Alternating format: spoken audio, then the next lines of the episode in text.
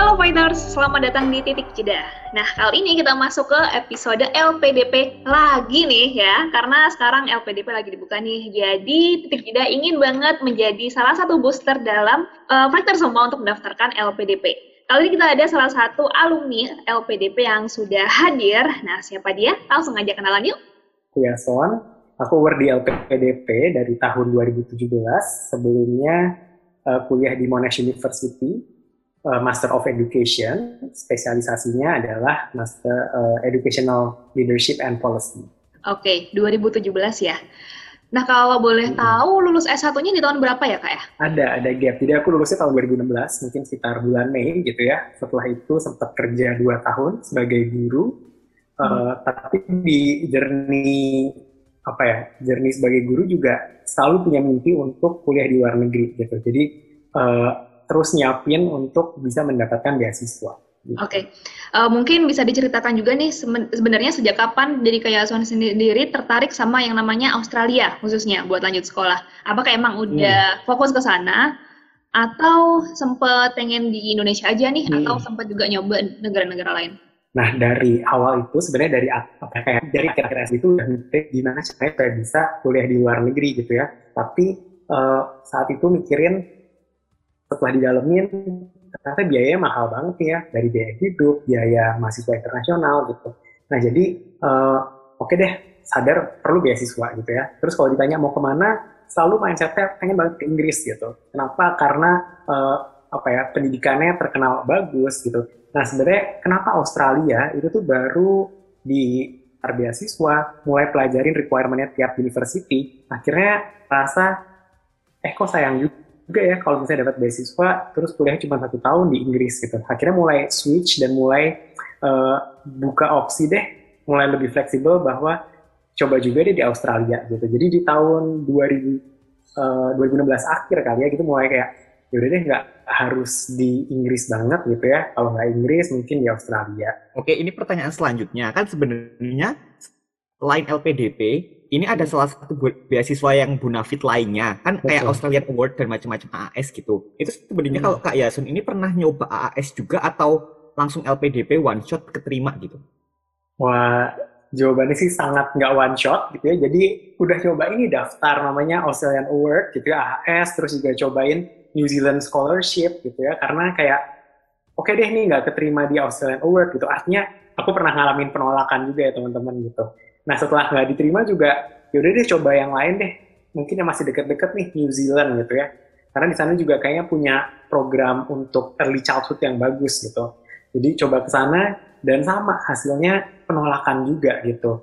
Dan akhirnya memantapkan hati, ada peluang waktu juga lagi buka di tahun berapa ya? Di tahun 2017 uh, eh, pertengahan itu LPDP buka juga gitu. Dan oke okay deh nih beasiswa ketiga yang aku coba gitu ya dengan mental bahwa kegagalan kemarin harus jadi pelajaran gitu. Artinya kalau mulai AS bisa dibilang aku dari nol gitu. Uh, baru tahu namanya harus nyiapin esai, baru tahu namanya harus uh, cari apa ya reference letter, minta atasan dan sebagainya. Tapi setelah beasiswa kedua, oh aku udah punya uh, sekian persen nih gitu, aku udah punya tabungannya dari yang Australian Award yang tinggal dipindahin. Nah sekarang di LPDP juga aku udah punya mungkin kayak sebelumnya punya 30% nambah di New Zealand Award kayak oke okay, aku punya bekal jadi sekitar 50%. Nah di LPDP ya udah aku tinggal pakai lagi, di improve lagi, jadi lebih ready nih untuk yang beasiswa LPDP gitu. Kakak ada cerita tersendiri nggak sih waktu mempersiapkan IELTS ini? Itu tuh struggle apa? Apakah kakak itu mau uh, apa otodidak atau kak atau kayak sendiri ikut les Nah, jadi saat itu memang posisinya full time guru gitu ya. Aku waktu itu tinggal uh, di tempat kakakku di Jakarta, tapi aku sebenarnya ngajar di Bekasi gitu. Jadi buat kerja pun udah uh, apa ya perlu perjuangan lah gitu dari Jakarta ke Bekasi gitu. Nah, waktu udah kerja di Bekasi, tapi juga sambil uh, tanya-tanya orang gitu ya, aku sadar aku perlu uh, apa ya perlu bantuan les nih gitu untuk nyiapin IELTS. Kenapa? Karena memang uh, udah coba untuk belajar sendiri, tapi kayaknya kok nggak bisa yakin gitu ya. Satu kurang referensi, kedua kurang resources juga hmm. karena itu penting dan di tahun itu emang belum semudah ini ya semua bisa online gitu. Jadi kayak oke deh harus cari tempat les yang bagus deh gitu. Dan nemu oke okay, uh, eh, salah satu tempat les yang recommended itu adanya di Jakarta Pusat posisinya gitu. Nah jadi ketika mau ngambil okay. hmm, les ini tuh kayak harus perjuangan banget gitu karena bisa dibayangin uh, kerja sebagai guru tuh biasa pulang tuh sekitar jam 4 atau jam 5 gitu ya. Uh, kita tuh harus mulai les tuh jam uh, eh, 6.30 malam gitu.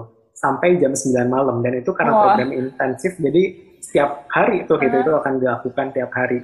Nah jadi, uh, dan kalau ngeles kayak gitu, kuncinya tuh harus latihan terus kan, IELTS gitu. Jadi, uh, jadi banyak PR-nya, terus jam 7 pagi harus udah nyampe Bekasi lagi, jam 6 malam harus udah nyampe di Jakarta lagi dan itu siklusnya terus gitu. jadi kayak uh, berjuang banget sampai ngalamin ketiduran di bus gitu ya sambil berdiri gitu. Karena emang udah nggak kuat lagi gitu kayak habis pulang kerja capek banget gitu.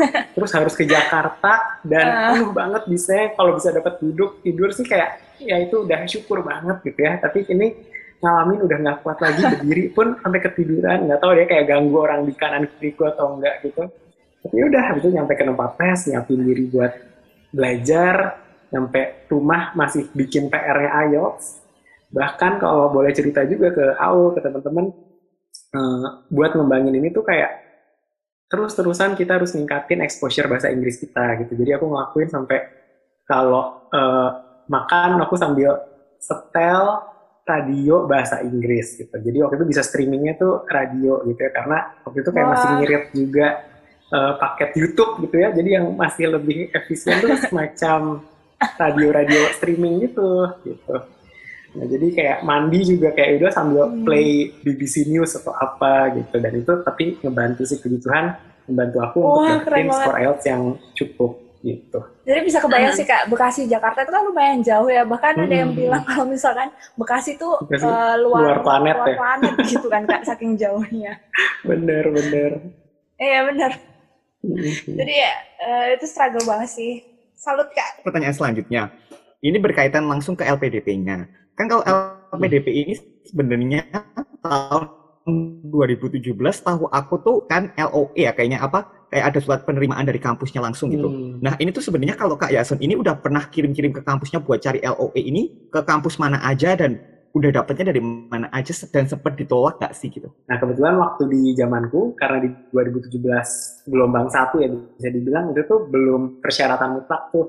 Uh, jadi masih boleh daftar dengan uh, tanpa pegang apa sih LOE gitu ya masih ada opsi itu. Tapi puji Tuhan waktu aku mendaftar aku udah punya pegangan LOE.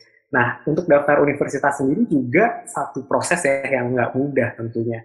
Jadi setelah kita punya IELTS tadi aku udah kayak oh gitu kan dapat yang tujuh setengah tadi uh, tahap berikutnya emang aku daftar di beberapa universitas Gak semudah itu ternyata teman-teman gitu uh, jadi ada yang bikin kayak mentok gitu ya contoh satu aku selalu pengennya di Inggris tadi ya teman-teman aku udah mention itu plan A aku adalah daftar di universitas rankingnya pendidikan terbaik di dunia itu ada di uh, eh, UCL di Inggris gitu nah tapi dia minta rata-rata 7 dan minimal 7 di setiap uh, aspek IELTS gitu. Kebetulan writingku tuh masih 6 saat itu gitu. Jadi aku nggak bisa daftar di situ. Jadi ah pupus lah itu ya.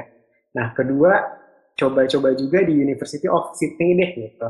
Nah di situ oh IELTS-nya cukup cukup nih. Udah mulai bikin uh, esai-esai. Terus juga baru dalemin kayak baru dong.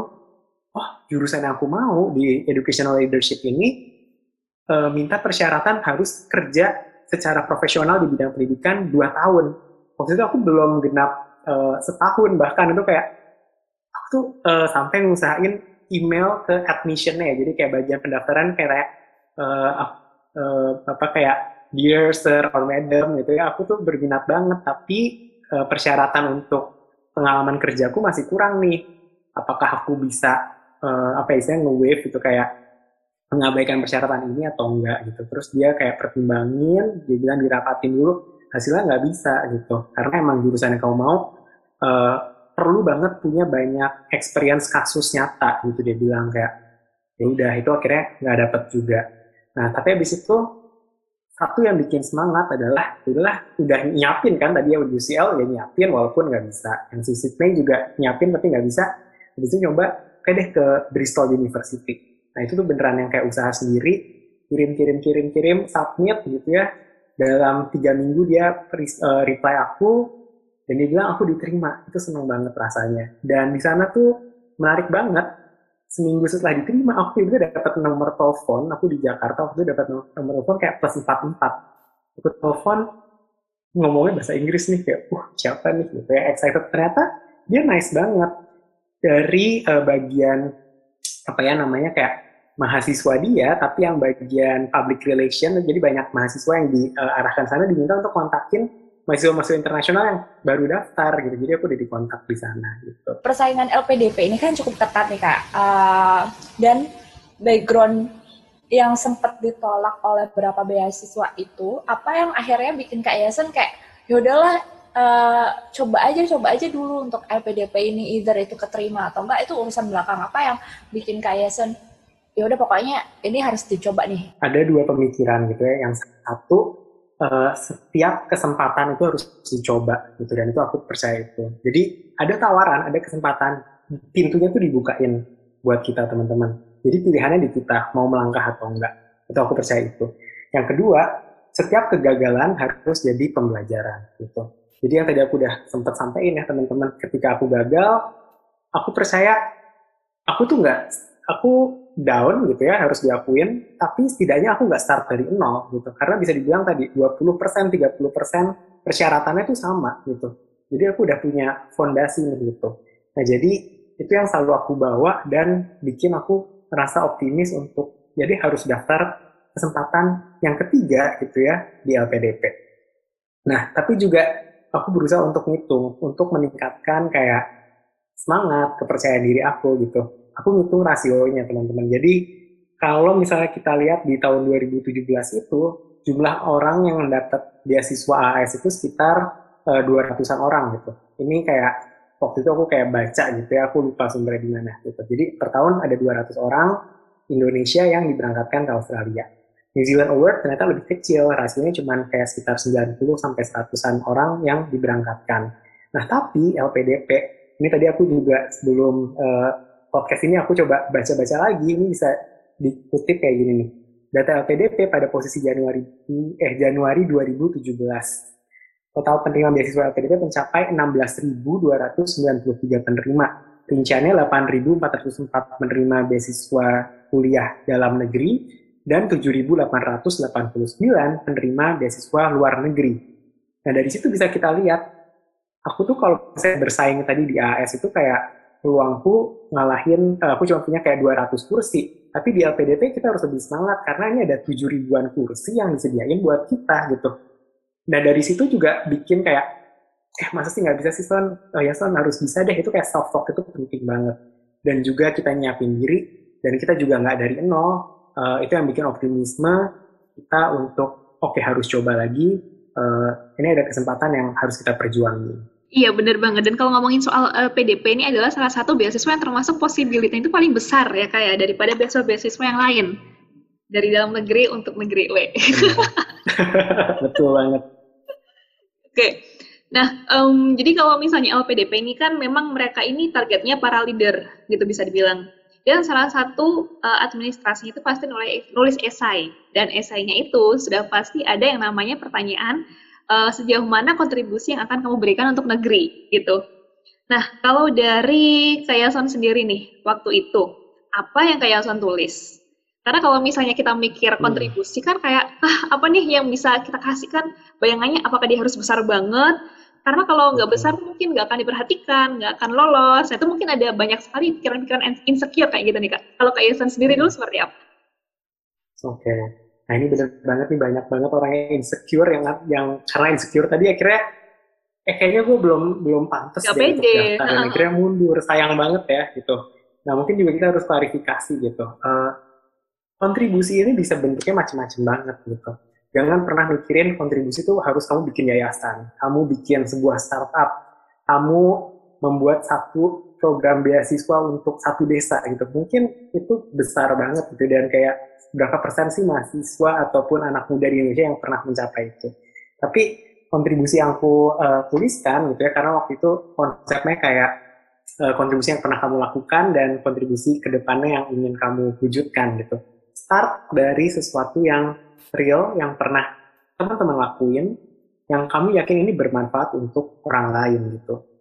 Yang aku ceritakan adalah aku waktu itu pernah uh, beberapa kali ke daerah kecil untuk mengajar guru-guru di sana. Saat itu aku masih jadi guru muda gitu, pengalaman kurang dari dua tahun, tapi aku memberanikan diri untuk uh, coba deh berangkat ke daerah gitu ya, diajak salah satu uh, apa ya orang pendidikan gitu, terus juga Setelah mau nggak coba share aja. Aku yakin kalau kita secara nalar, tadi kalau ngomongin logikku, pengalamanku baru dua tahun, kayak aku share apa ya gitu. Tapi harus teman-teman percaya kita tuh selalu punya hal baik yang baik lagi untuk kita bagikan gitu. Jadi aku uh, aku pernah ke daerah di apa ya di Temanggung, di Parakan gitu untuk share ke guru-guru di sana gitu tentang pengajaran yang aku lakukan di Bogor dan di Jakarta gitu. Nah dari situ kalau ditanya kontribusi apa yang pengen aku lakukan ke depannya, aku bilang aku pengen jadi konsultan untuk sekolah dan guru gitu gimana caranya belum kebayang tentunya kayak gimana caranya. Tapi yang pasti aku punya hati di sana gitu. Karena dari pengalaman yang pernah aku lakuin aku bisa bilang mereka tuh butuh support itu gitu. Mereka tuh pengen belajar tapi kadang kurang resources gitu ya. Mereka punya motivasi tapi nggak tahu harus nanya siapa. Dan sekolah-sekolah ini punya tantangan yang lebih berat. Jadi kontribusi uh, saranku adalah lakuin sesuatu yang dekat dengan hatimu gitu ya yang kamu punya kepedulian di sana. Kedua, uh, sesuatu yang berdasarkan uh, apa ya sudut pandang kamu, apa yang pernah kamu rasakan, apa yang pernah kamu lihat. Jadikan itu sebagai modal untuk merancang esai kontribusi itu. Sambil kamu bayangin one day kamu bisa uh, mewujudkan itu gitu. Dan itu yang aku tulis sih untuk di kontribusi ini. Uh, mungkin kayak Yasan ada uh, sepatah dua patah kata terakhir untuk teman-teman biar semangat uh, mengejar LPDP-nya di tahun ini, Kak? Iya, iya. Jadi untuk para LPDP Hunters gitu ya, uh, dari perjalanan dan pengalaman yang aku lalui gitu ya, aku nemuin kesimpulan kayak gini teman-teman. Para award di LPDP yang aku temuin di Australia, di universitas yang berbeda gitu ya, mereka punya kepintaran yang beda-beda. Kemampuan bahasa Inggris pun beda-beda jadi kalau dibilang semuanya harus adalah seorang pemimpin, enggak juga sejujurnya gitu. Kemampuan leadership mereka beda-beda. Kemampuan komunikasi mereka juga beda-beda gitu. Enggak semuanya jago di situ.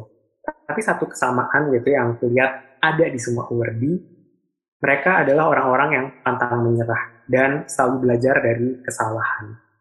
Jadi cerita tadi tentang aku gagal eh, apa ya mendaftarkan beasiswa dua kali sebelumnya itu tuh nggak ada apa-apanya dengan cerita dari teman-teman lain yang udah bahkan udah ditolak 9 kali.